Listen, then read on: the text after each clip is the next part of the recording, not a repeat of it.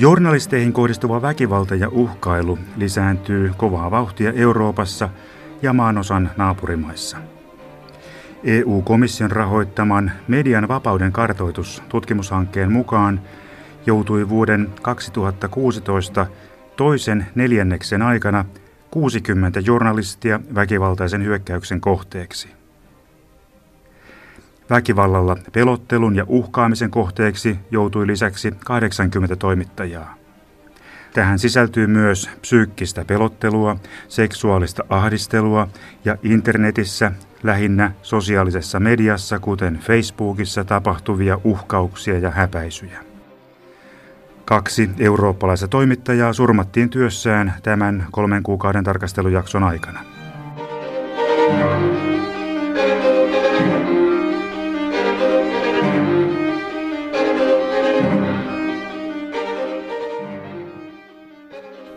Martin Hoffman on Saksan TV2 ZDF uutislähetyksen toimittaja. Hän valmistelee tohtorin väitöskirjaansa ja toimii samalla tutkijana Leipzigissä toimivassa Euroopan lehdistön ja median vapauden keskuksessa. Uutta journalisteihin kohdistuvassa väkivallassa on, että päällekarkauksia ei tapahdu ainoastaan poliittisesti tai sosiaalisesti epävakaiksi tunnetuissa maissa, kuten Afganistanissa, Bosniassa tai Turkissa. Martin Hoffmannin tutkimuksien mukaan turvallisena ja demokraattisena maana tunnetussa Saksassa on vuonna 2016 jo 30 toimittajaa saanut osakseen potkuja ja iskuja. Heidän päälleen on syljetty ja heitä on työnnetty nurin ja katuun. Tusinoittain saksalaisia niin sanottuun valtalehdistön toimittajia joutuu Martin Hoffmannin mukaan jatkuvasti uhkailujen, ahdistelun ja vainon kohteeksi. Äh, das ist in der Tat ein neues Phänomen. Also wir haben beobachtet, dass immer häufiger ähm, in konventionellen Medien berichtet wurde oder auch an uns Berichte herangetragen Kyllä, tämä on todellakin uusi ilmiö. Äh, tämä on ilmaus siitä, millaisena valtalehdistö koetaan. Ja tällainen kokemus on muuttunut jo miltei ideologiaksi. Eli on noussut esiin oletus, jonka mukaan journalistit eivät enää kerro tapahtumista oman vapaan harkintansa mukaan, vaan avustavat ja ovat myötävaikuttamassa siihen, että ihmiset ovat jääneet yhteiskunnallisesti alakynteen. Monet ihmiset Saksassa tuntevat olevansa sorrettuja. He kuvittelevat, että toimittajat olisivat osaltaan vaikuttaneet heidän joutumiseensa kurjaan jamaan. Früher gab es schon vereinzelte Angriffe, ein paar im Jahr 2014, zehn Angriffe, starke Bedrohung. 2015. Äh, Tämä ilmiö koskettaa jo laajoja osia yhteiskunnasta. Aikaisemmin käytiin toimittajien kimppuun muutaman kerran vuodessa. Vuonna 2014 kirjattiin jo kymmenen vakavaa uhkausta tai fyysistä päällekarkausta. Vuotta myöhemmin, 2015, määrä nousi jo miltei 50. Eli ilmiö laajenee tosi kovalla vauhdilla. Aikaisemmin journalisteihin kohdistui väkivaltaa yksittäisinä tapauksina, eikä niin systemaattisesti kuten nyt on asian laita. Useimmiten nämä hyökkäykset tapahtuvat oikeistopopulististen liikkeiden mielenosoituksissa, kuten niin sanotun Pegida-liikkeen tapahtumissa.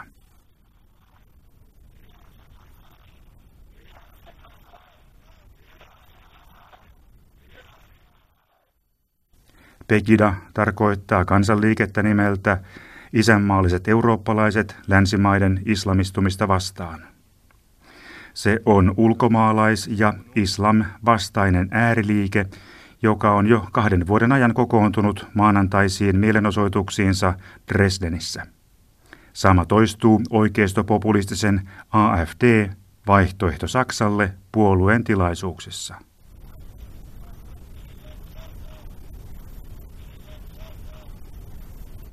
Käsitettä Lügenpresse, valhelehdistö, ovat saksalaisella kielialueella käyttäneet niin katoliset kristityt, kommunistit kuin kansallissosialistitkin. Tunnetuin on varmaan kolmannen valtakunnan natsien yleistämä Lügenpresse herjahuuto, millä natsit halusivat tuomita heidän omasta ideologiastaan poikkeavan median ja antaa kuvan, että kaikki muut lehdet ovat joko juutalaisten tai kommunistien vehkeilemien salaliittojen asialla.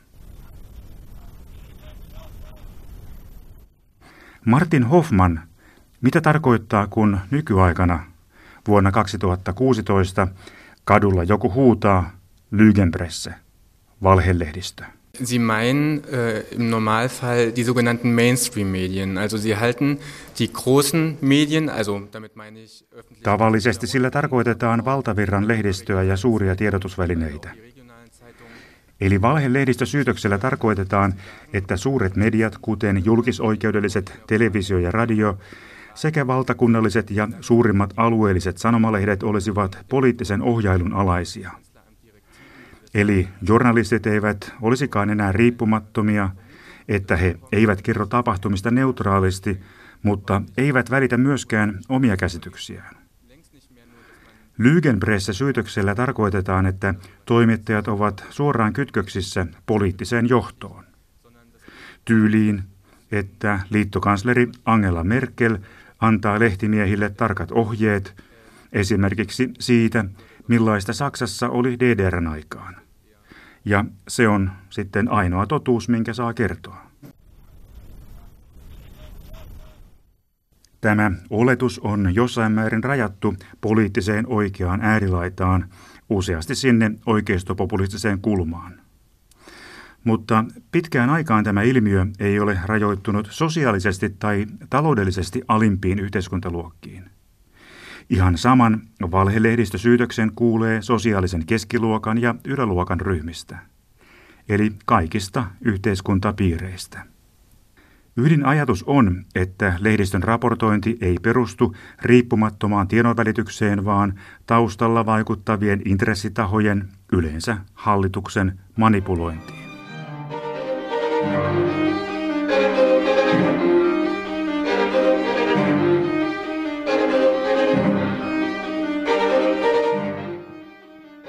Onko väkivalta-ilmiössä kysymys politiikan vai talouden vai journalismin tai journalistien ongelmasta?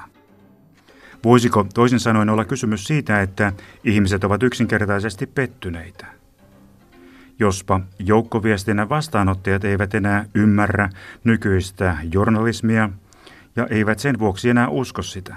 Ich denke, es ist zunächst Politik, Wirtschaft, Journalisten oder Medien als Gesamtheit von allen, aber in erster Linie ist es ein Problem von Journalisten, nicht nur weil die Opfer Ensinnäkin uskon, että syynä ovat politiikka ja talous ja journalismi kaikki yhdessä. Mutta ennen kaikkea kyse on journalisteista itsestään. On olemassa tunnustettujen saksalaisten tutkimusinstituuttien tekemiä kyselytutkimuksia, jotka osoittavat, että yli puolet saksalaisista ajattelee, että siinä valhelehdistösyytöksessä on jotakin perää. Eli tästä on tullut jo rakenteellinen ongelma. En haluaisi kutsua tätä samankaltaistumiseksi, vaikka se houkutteleva käsite onkin, mutta vähän sinne päin. Eli tämä aiheutuu siitä, että tiedotusvälineiden käytössä on niin vähän voimavaroja. Ilmoittajien katoamisen jälkeen tuli talouskriisi. Internetin kilpailun lisääntymisen johdosta sanomalehdet ansaitsevat tuntuvasti vähemmän kuin aikaisemmin mutta myös julkisoikeudellisissa mediataloissa on säästetty. Toimituksissa säästetään paljon aikaa vaativasta taustojen selvitystyöstä ja tutkivasta journalismista. Ja mitä tekevät tässä tilanteessa siis journalistit? Ne lukevat toisia sanomalehtiä ja uutistoimistojen yleisuutisia. Ja tämän tuloksena jutut muistuttavat toisiaan. Tästä asiasta on olemassa jo tutkimustietoa. Vastikään Hampurin mediakoulussa professori Michael Haller totesi tutkimuksessaan pakolaiskriisiin liittyen, että siinä asiassa eivät saksalaiset journalistit olleet riittävän kriittisiä. He kirjoittivat aiheesta siis liian positiivisesti. Ja sitten tulivat populistit ja sanoivat, että mehän tiesimme, miten asiat oikeastaan ovat.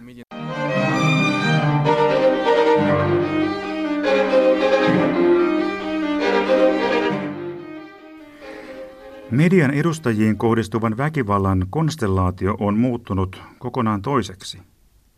Ennen esimerkiksi hallitukset pieksivät tavallista kansaa, jos vallitsi konfliktitilanne kansan ja vallan välillä. Nyt tavallinen kansa pahoinpitelee journalisteja. Mikä selittää tämän merkillisen muutoksen? Man muss aber auch äh, in diesem Kontext betrachten, dass zum Beispiel gerade in den letzten anderthalb, zwei Jahren Siinä täytyy ottaa huomioon, että parin viime vuoden aikana politiikan molemmilla äärilaidoilla, oikealla ja vasemmalla, on tapahtunut väkivaltaisuuden laajentumista. Ennen muuta Keski-Saksan alueella, Saksin osavaltiossa. Monet raja-aidat ovat kaatuneet. Esimerkiksi väkivaltaiset hyökkäykset puoluetoimistoja vastaan ovat nousseet ihan hillittömällä tavalla. Samoin saksalaiset poliisit ja poliisiautot joutuvat lisääntyvässä määrin hyökkäysten kohteeksi. Asialla ovat yhtä lailla molemmat leirit, eli vasemmistolaiset sekä AFDn tukiryhmät. Aggressiivisen käytöksen padot ovat murtuneet. Samaan tapaan toimittajat ja ennen muuta naispuoliset journalistit ovat päälle karkaamisen avointa riistaa. Eli nyt on menossa poliittisten äärilaitojen polarisoituminen. Tästä on olemassa useampiakin tutkimuksia. Nämä väkivallan tekijät kokevat joutuneensa petetyiksi. He kokevat, että petoksen kautta heiltä on viety heidän demokraattiset puheoikeutensa. Heillä ei ole mitään odotuksia eikä mitään menetettävää. He eivät koe, että lehdistö toisi mitään parannusta asiaan. Sen sijaan he näkevät lehdistön hallituksen liittolaisena. Ja hallituspolitiikkaa johtaa Angela Merkel, jota he kuvaavat kansanpetturina. Ja lehdistö toimii tässä mielikuvassa liittokanslerin vasallina. Toimittajat ovat Merkelin propagandaa levittäviä käskyläisiä. Voidaanko pähkinänkuoressa siis sanoa, että laatujournalismi on nyt kysytympää kuin milloinkaan aikaisemmin? Ehdottomasti. On vaan sillä tavalla, että tällä klikkausmentaliteetillä kaikki yrittävät vaan lisätä määrällisiä suorituksia. Televisiossa tämä merkitsee yksinkertaista tuijottamista katsojalukuihin. Tällä kilpajuoksulla yritetään sitten epätoivoisesti lunastaa oma olemassaolon oikeutus. Mutta pitkän päälle tuo menettely ei vaan oikein toimi. Jos tarkistetuille tiedoille perustuva journalismi ei toimi ja jos viestintä ei pyri aina mahdollisimman lähelle neutraalia tietoa, niin peli on menetetty.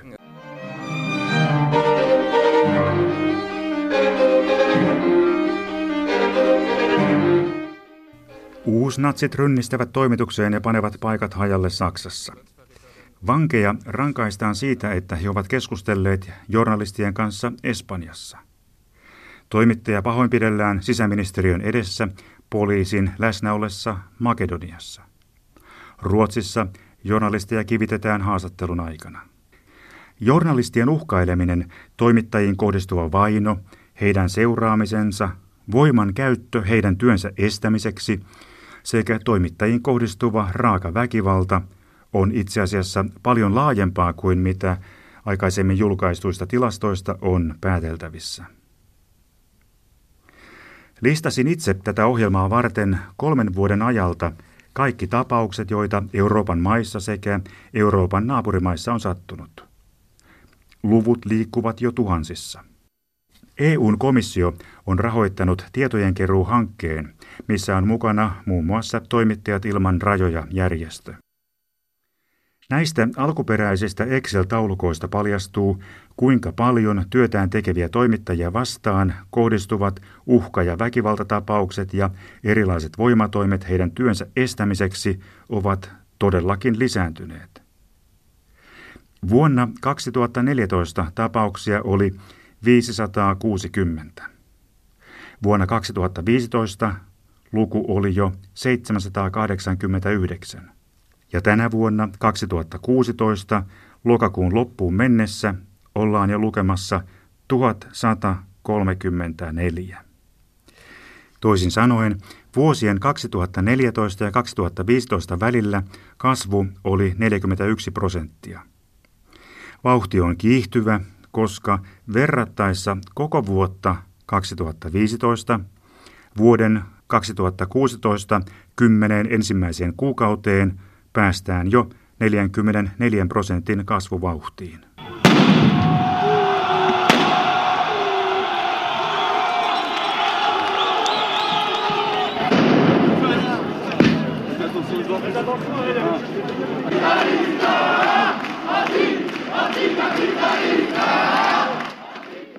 Kun Saksassa toimittajien kimppuun käy niin sanottu tavallinen kansa, niin Ranskassa journalisteja lyövät poliisit, kertoo Media Coop viestintäkollektiivissa työskentelevä ranskalainen riippumaton journalisti Aloise Lebourg. Euh, on se rend compte en France qu'il y a de plus en plus de problématiques face aux journalistes.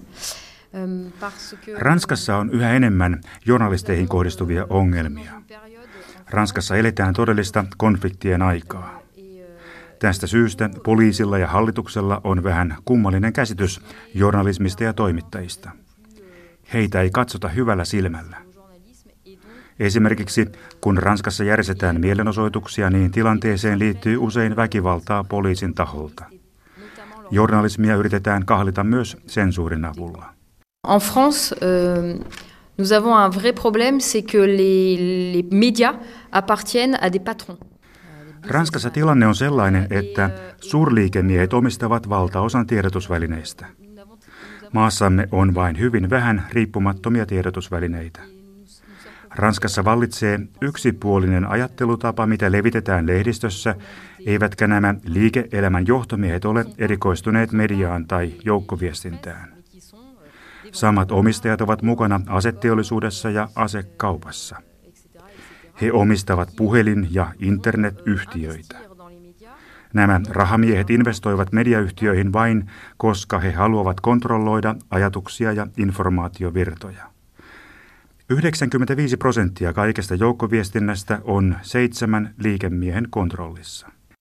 Mais bien pour euh, contrôler la pensée. Missä väkivalta tapahtuu, milloin sitä tapahtuu ja kenen taholta väkivalta Ranskassa kohdistuu journalisteja kohtaan. Eli ketkä mediaan kohdistuvassa väkivallassa ovat Ranskassa ne konfliktin osapuolet? Par exemple, euh, lors des manifestations euh, contre la loi travail, des journalistes ont été euh, molestés, des journalistes qui s'étaient mis euh, Mainitsen esimerkkinä Ranskan presidentti François Hollandin uutta työlainsäädännön uudistusta vastaan suunnatun mielenosoituksen. Hallituksen esitys pidentäisi työaikoja ja nopeuttaisi työntekijöiden erottamista. Siellä muutamat toimittajat halusivat itsekin ottaa kantaa ja osoittaa olevansa samaa mieltä mielenosoittajien kanssa. Poliisi käytti Ranskan turvallisuusjoukkojen uutta asetta, flashballs-asetta, joka ampuu suuria, kovia kumikuulia. Niiden tiedetään toisaalla johtaneen joidenkin mielenosoittajien sokeutumiseen ja ainakin yhden mielenosoittajan kuolemaan Marseessa.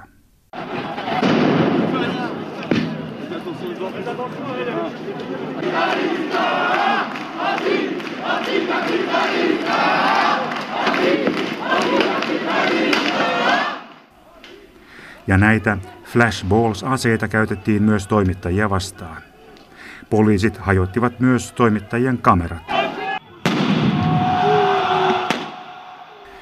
Tämä tapahtuu useimmiten riippumattomia journalisteja vastaan, mutta on myös tapauksia, missä väkivallan uhreiksi ovat joutuneet Ranskan julkisoikeudellisen TV-kanavan toimittajat, kun he ovat raportoineet poliisin ja mielensoittajien välisistä yhteenotoista.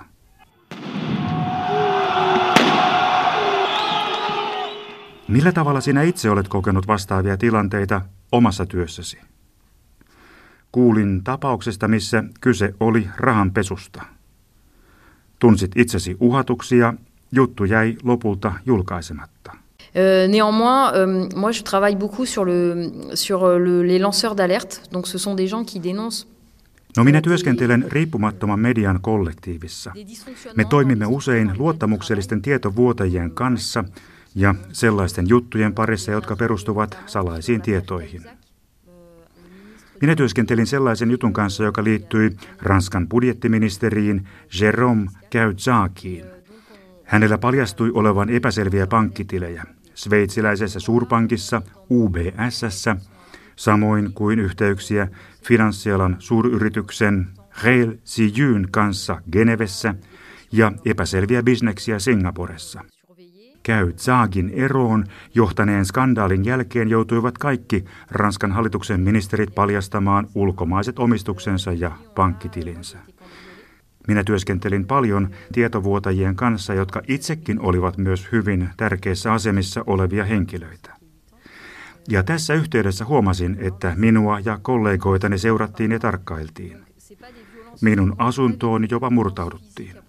Jouduin lopulta pelon valtaan, koska asuin yhdessä viisi- ja kahdeksanvuotiaiden lasteni kanssa. Siitä tilanteesta tuli minulle todella vaikea. Ne yrittivät myös varastaa tietokoneeni kovalevyn. Minun täytyy sanoa, että minä en itse ole koskaan joutunut suoran fyysisen hyökkäyksen kohteeksi – mutta olen joutunut monenlaisen painostuksen uhriksi. Euh, Me olemme aina voittaneet jokaisen oikeudenkäynnin, mihin meidät on haastettu, koska käytämme jutuissamme vain tarkistettuja tietoja. Mutta olemme oppineet olemaan luottamatta oikeusistuimiin. Eli ongelma ei aina ole vain suora fyysinen väkivalta, vaan myös tällainen painostus, joka minusta on vain toisenlainen väkivallan muoto.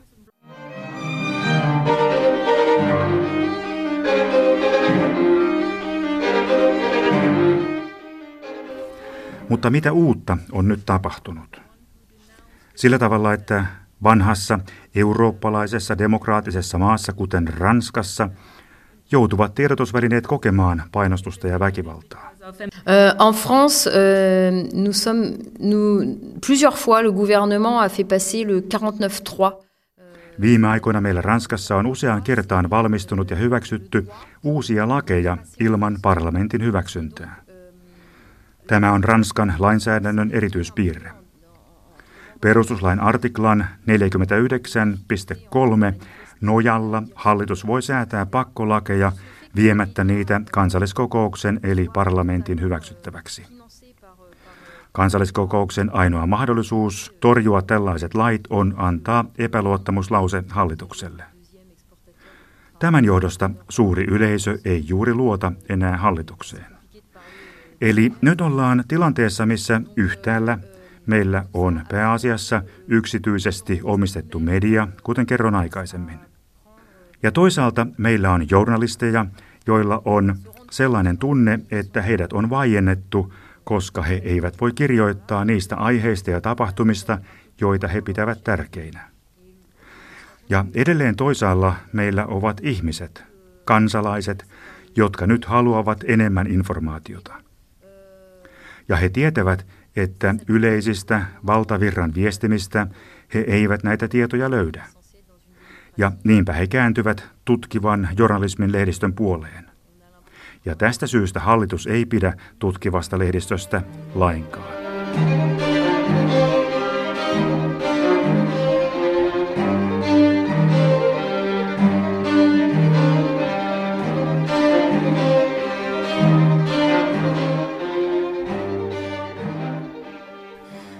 Turkista on tullut viime kesänä tapahtuneen enemmän tai vähemmän lavastetun vallankaappausyrityksen jälkeen journalistien vainoamisen luvattu maa. Poikkeustilan turvin on Turkin vankiloihin suljettu viime tietojen mukaan yli 130 journalistia. Vertailun vuoksi vuonna 2015 oli toimittajien vankiloihin sulkemisen maailmanennätys Kiinan hallussa. Ja sielläkin luku oli vuoden lopussa reilusti alle puolet Turkin nykytasosta, eli 49. Turkissa vangittujen toimittajien määrä kasvaa paikallisten lähteiden mukaan päivittäin, joten tarkkaa päivitettyä lukua on vaikea antaa.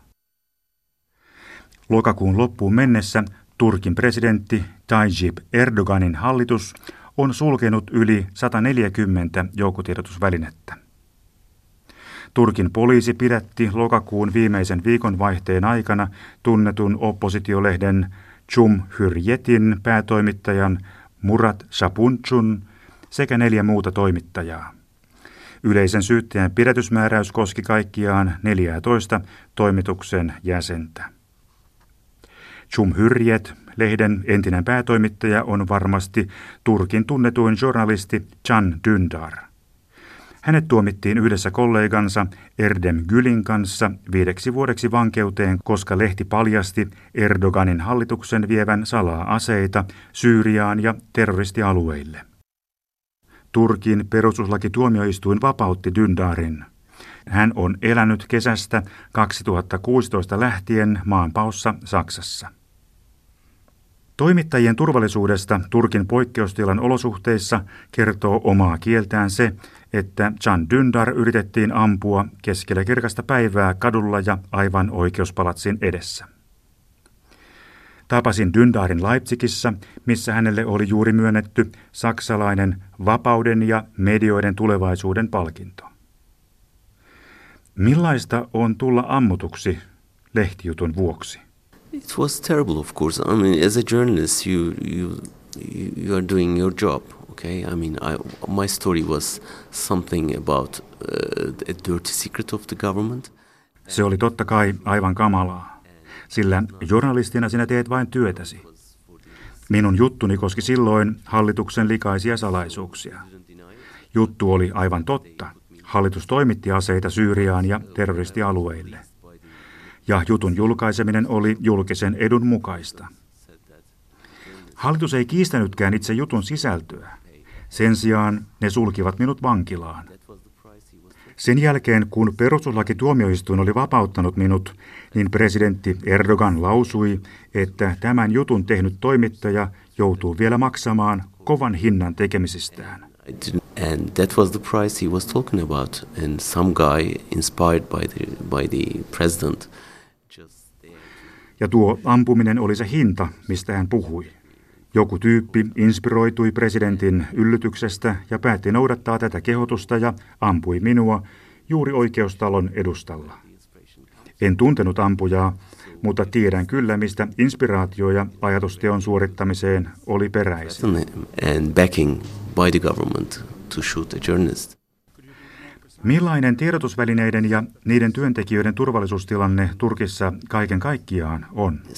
Turkey is now at the state of emergency conditions. Turkin valtio elää parhaillaan poikkeustilan olosuhteissa. Ja poikkeustilan määräysten voimassa ollessa saa Turkin lehdistö kokea hallituksen sortotoimet ja sensuurin hyvin konkreettisesti.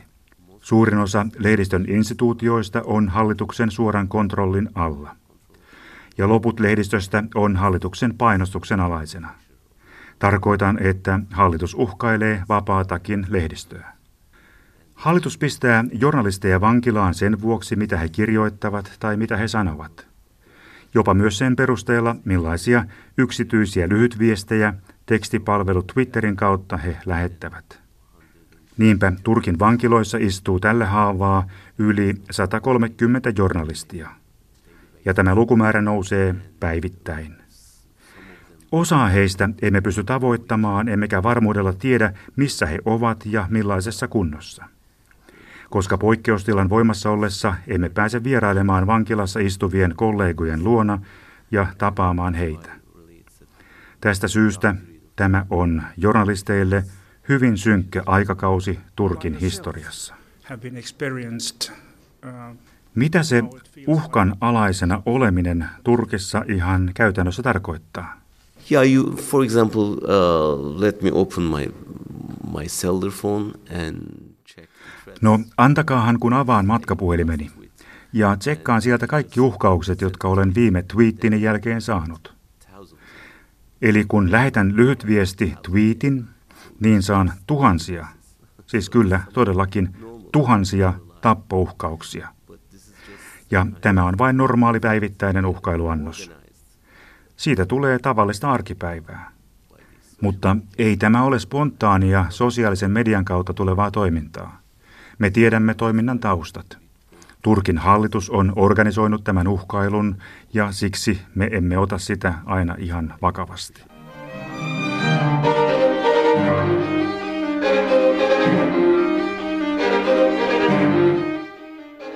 Nyt presidentti Erdoganin hallitus on Turkissa siirtynyt ihan uudelle tasolle journalistien uhkailemisessa.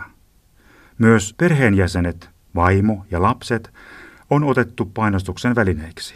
This is something new and a new level in, the oppression because uh, if you are not uh, Aivan. Tämä on todellakin jotain uutta ja Turkin hallituksen sortotoimien uusi taso. Koska jos et ole vielä antanut periksi ja sinulla on edelleen voimia taistella totuuden puolesta, niin silloin ne aloittavat perheesi uhkailun. Eli kohteeksi valitaan vaimosi tai aviomiehesi, tai sinun isäsi tai äitisi. Tästä on olemassa monia esimerkkitapauksia. Heitä ei lasketa maasta pois, vaikka heidän matkustusoikeuden rajoittamiselleen ei olisi mitään varsinaista syytä. Joissain tapauksissa journalistin iäkkäät vanhemmat, siis ikäluokkaa 75 tai vastaavaa, on pidätetty ja pantu telkien taakse ja he viruvat vankilassa edelleen. Eli tämä on nyt uusin journalistien uhkaamiseksi keksitty rangaistuksen muoto Turkissa. Can Dündar, mitä tapahtui sinun omalle vaimollesi? She's in Istanbul. Unfortunately, her passport was confiscated at the airport. Hän on nyt Istanbulissa, koska valitettavasti hänen passinsa takavarikoitiin lentokentällä. Hänellä ei ole siis mitään tekemistä minun harjoittamieni tutkimusten kanssa. Minkäänlaista syytettä häntä vastaan ei ole nostettu. Passin takavarikoimiselle ei ole annettu mitään selitystä. Häntä ei vaan lasketa matkustamaan Saksaan. Se oli eräänlainen minua vastaan suunnattu rangaistus vaimoni kautta. Mutta kuten varmaan tiedättekin, se ei tehoa. Me jatkamme taistelua kaikissa olosuhteissa.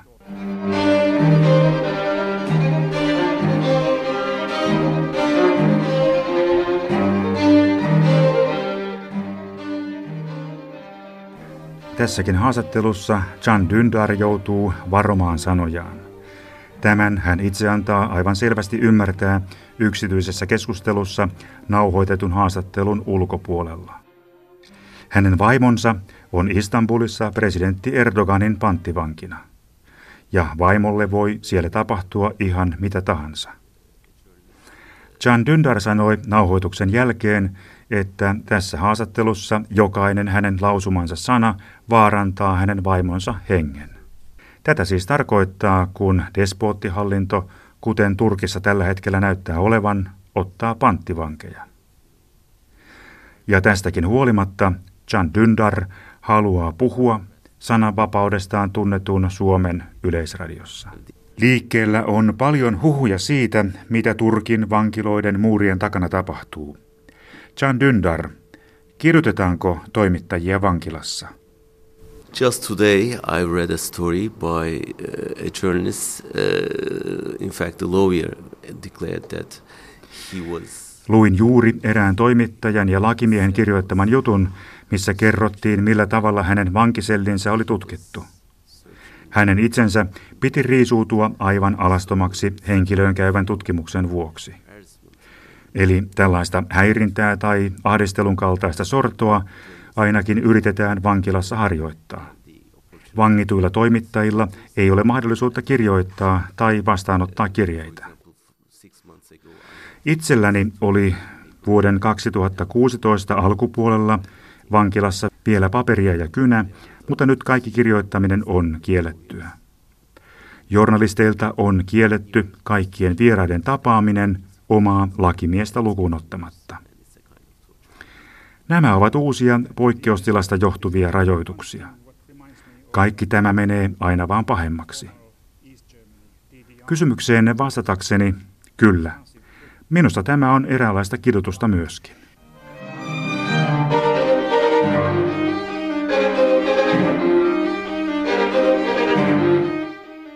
Onko journalistien oikeudellinen suoja sitten riittävä nykyisessä fyysisen väkivallan, uhkailun ja painostuksen ilmapiirissä. Kosovolainen tutkiva journalisti Vizar Duriki joutui pakenemaan kotimaastaan ääri-islamistien uhkailun vuoksi. Tutkimuksissaan Vizar Duriki on erikoistunut islamististen ryhmittymien toimintaan Balkanin alueella. Hän on selvittänyt muun muassa nuorten rekrytointia jihadistiryhmittymien riveihin ja näiden osallistumista aseellisiin taisteluihin Syyriassa ja Irakissa. Samassa yhteydessä on noussut esiin myös korruptiota ja järjestäytynyttä rikollisuutta. Bizar Duriki on ollut Saksassa Hampurissa toimivan poliittisesti vainottujen säätiön suojeluvieraana.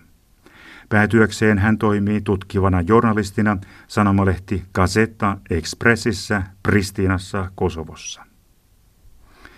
Vuodesta 2014 lähtien Visar Duriki on saanut murha- ja väkivaltauhkauksia pääasiassa internetin ja sosiaalisen median, kuten Facebookin kautta. I was threatened because of I have exposed that the Muslim community is behind of recruiting terrorists. Minua vainottiin, koska olin paljastanut, että muslimiyhteisö on terroristien värväämisen taustalla. Väestön määrään suhteutettuna meillä Kosovossa on huikea määrä terroristeja. 300 kosovolaista taistelee Syyrian radikaaliterroristien joukossa.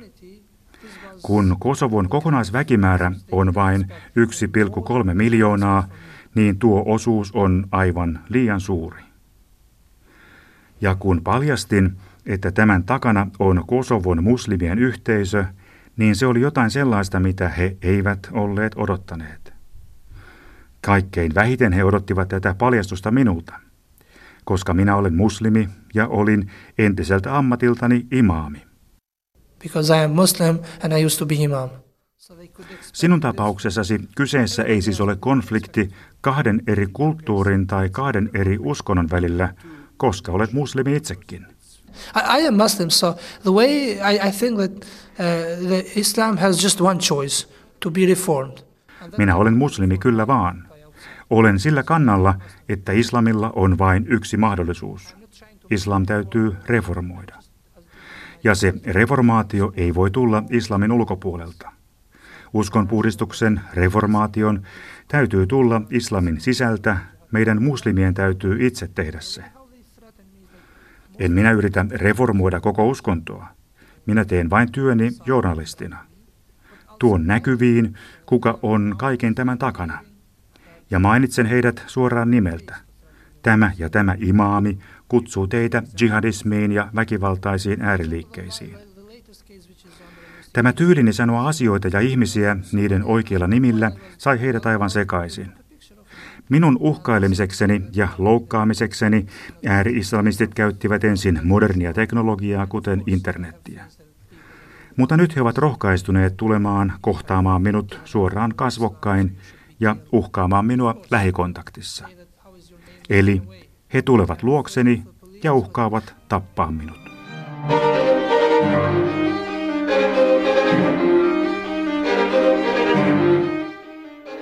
Oletko kokenut ihan raakaa fyysistä väkivaltaa? Uh, not yet, not yet, because I mostly I live in the in the capital, and uh, in the capital you have this kind of uh, lots of police. No, kotioloissa en vielä, koska asun Kosovon pääkaupungissa. Ja pääkaupunkiympäristössä on runsaasti poliiseja turvana. Myös kosketus kansainvälisiin poliisivoimiin ja sotilaiden läsnäolo rauhoittaa Pristiinassa tunnelmaa. Mutta Kosovon maaseudulla se on eri juttu. Jouduin radikaali-islamistien väkivaltaisen hyökkäyksen uhriksi käydessäni Katsangenissa, kun olin matkalla tuon pikkukaupungin moskeijaan. He kävivät kimppuuni, löivät ja tönivät minua pois moskeijan luota ja ivasivat minua, että häivy loitolle moskeijasta, et sinä ole oikea muslimi. Annoitko uhkailulle ja väkivallalle periksi, eli lähditkö pakoon Kosovosta? Uh, for one year, in, I was in Germany. I was hosted by the Hamburg Foundation for Politically Persecuted People. Because in that year, Kyllä, vietin vuoden maanpaossa Saksassa. Oleskelun mahdollisti Hampurissa toimiva poliittisesti vainottujen säätiö. Tuona vuonna olin jäänyt liian suojattomaksi kotimaassani. Islamilaisessa mediassa oli käynnistetty artikkelikampanja minua vastaan. Silloin ilmapiiri meni liian kovaksi ja minun piti päästä lähtemään maasta, koska edes poliisi ei enää kyennyt suojelemaan minua. Poliisi tosin tarjosi minulle luodinkestäviä liivejä ja asetta. Minulla on edelleen tuo todistus tallella, missä poliisi kehottaa minua hankkimaan aseen ja antaa luvan sen kantamiseen. Did you got a gun? No, no, no, no, I hate guns. I hate no, hankitko itsellesi aseen? Ei, en missään tapauksessa. Minä vihaan aseita.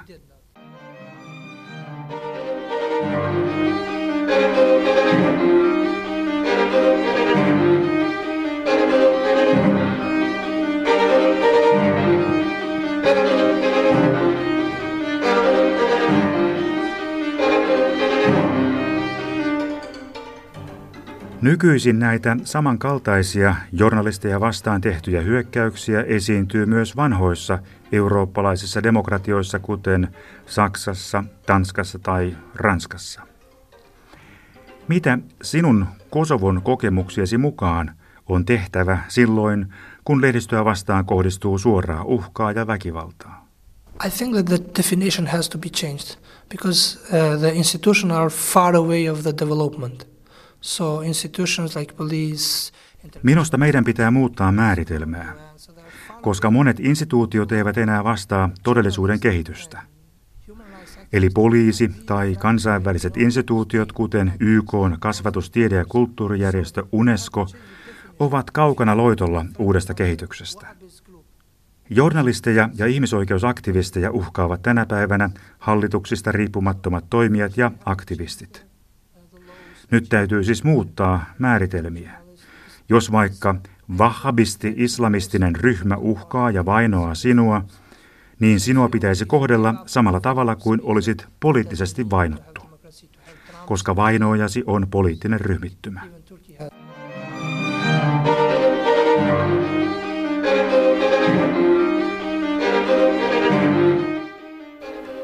Eli nyt pitää ensimmäisenä muuttaa poliittista vainoa koskeva lainsäädäntö ja sen määritelmät, jotta journalisteja voidaan suojella. Koska demokratian kaikkein tärkein osatekijä on sanan ja ilmaisun vapaus. So if you if you give up from the freedom of speech, that what doesn't mean to have democracy, to have trumps and train. So it's like even Turkey has. Jos luovutaan uhkailujen ja väkivallan edessä sananvapaudesta – niin mitä demokraattisesta yhteiskunnasta jää jäljelle? Mitä tarkoittaa, että sinulla on demokratia? Että yhteiskunta tarjoaa sinulle junat ja raitiovaunut? No, niitähän on Turkissakin, sanoo kosovolainen entinen imaami, nykyinen vainottu, tutkiva journalisti Visar Duriki.